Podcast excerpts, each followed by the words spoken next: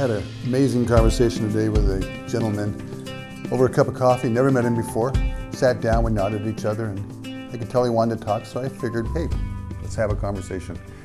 And uh, he was brilliant, and he talked about stuff, and turns out he grew up in the church, actually led worship in the church, was a musician.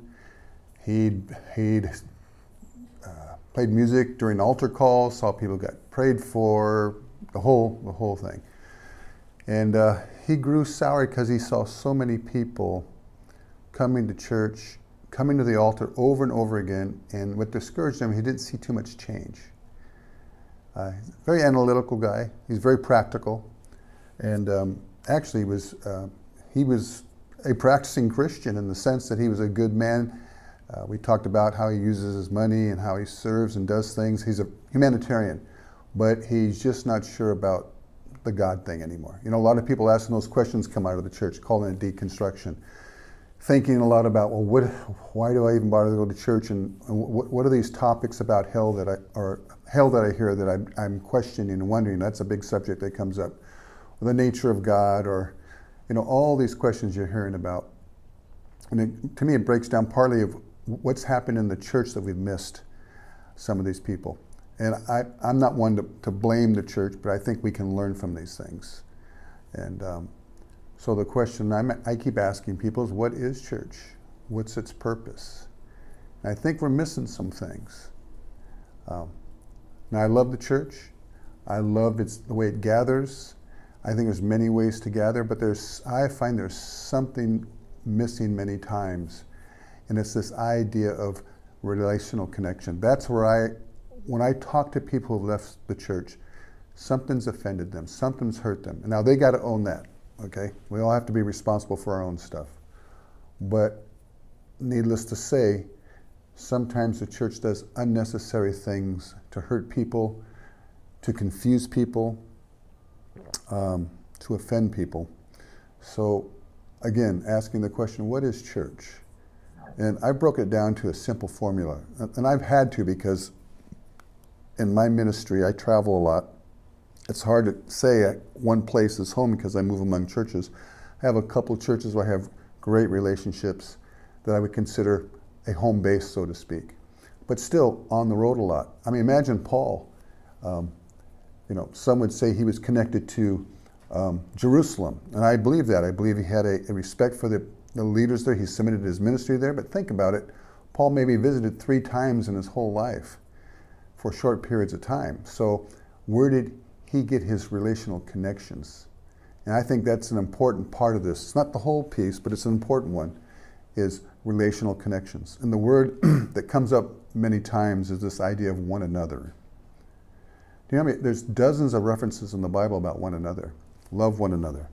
Pray for one another. Uh, heal one another. Be hospitable towards one another. Be kind. I mean, it just goes on and on and on. So, a question I ask people is who do you do your one another's with? And what that means is who really knows you? Who can encourage you? Who can correct you?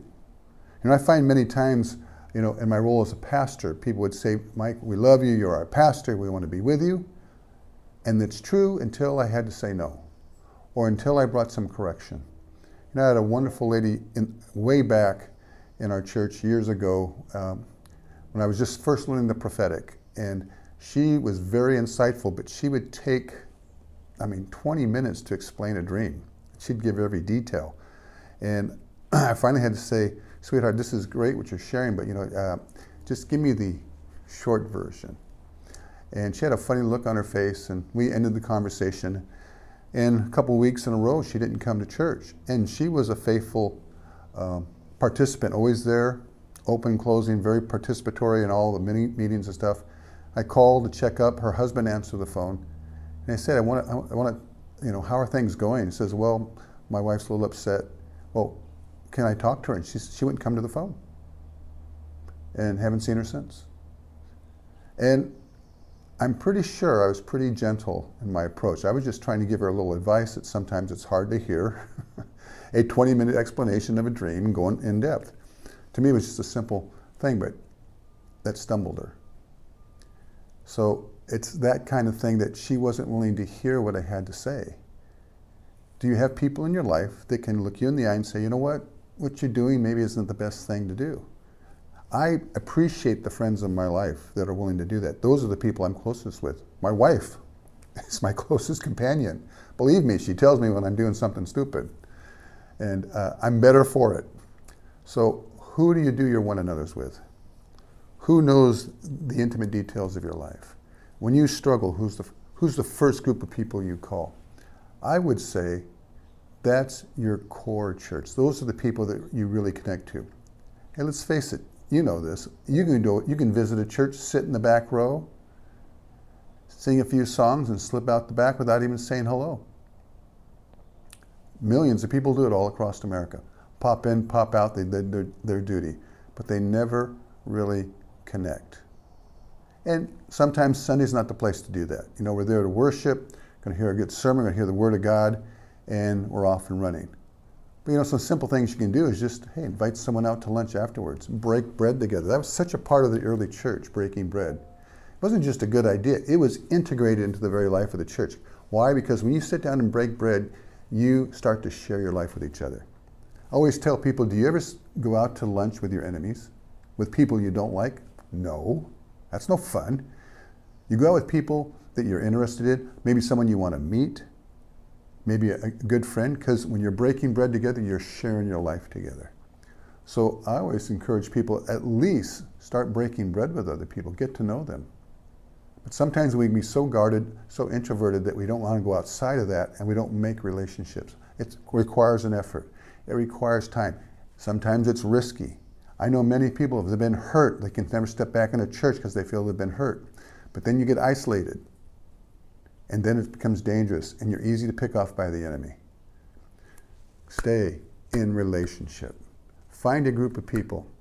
They're out there. But here's the key be the kind of person you would like them to be. Be open, be receptive, ask questions, get to know people. It's the best way. I find people open up when you just simply ask them questions about themselves. Ask them where they're from, what they do for work, how many kids. You know, when you get on a topic that you're interested in, just probe a little bit. Pursue that because relationship is what ties us together. And I have found that many of the people are turning away from the church because something's offended them, something's hurt them, they've walked away. The church has to own their responsibility in that. We've got to communicate and relate to people better. And those who've been offended, I just encourage you. I say this in all love. You got to get over it. It won't help you to stay offended. Go to God and forgive. The very core of Christianity is the forgiveness shown to us through Jesus Christ. And if we can't forgive others, we only end up hurting ourselves.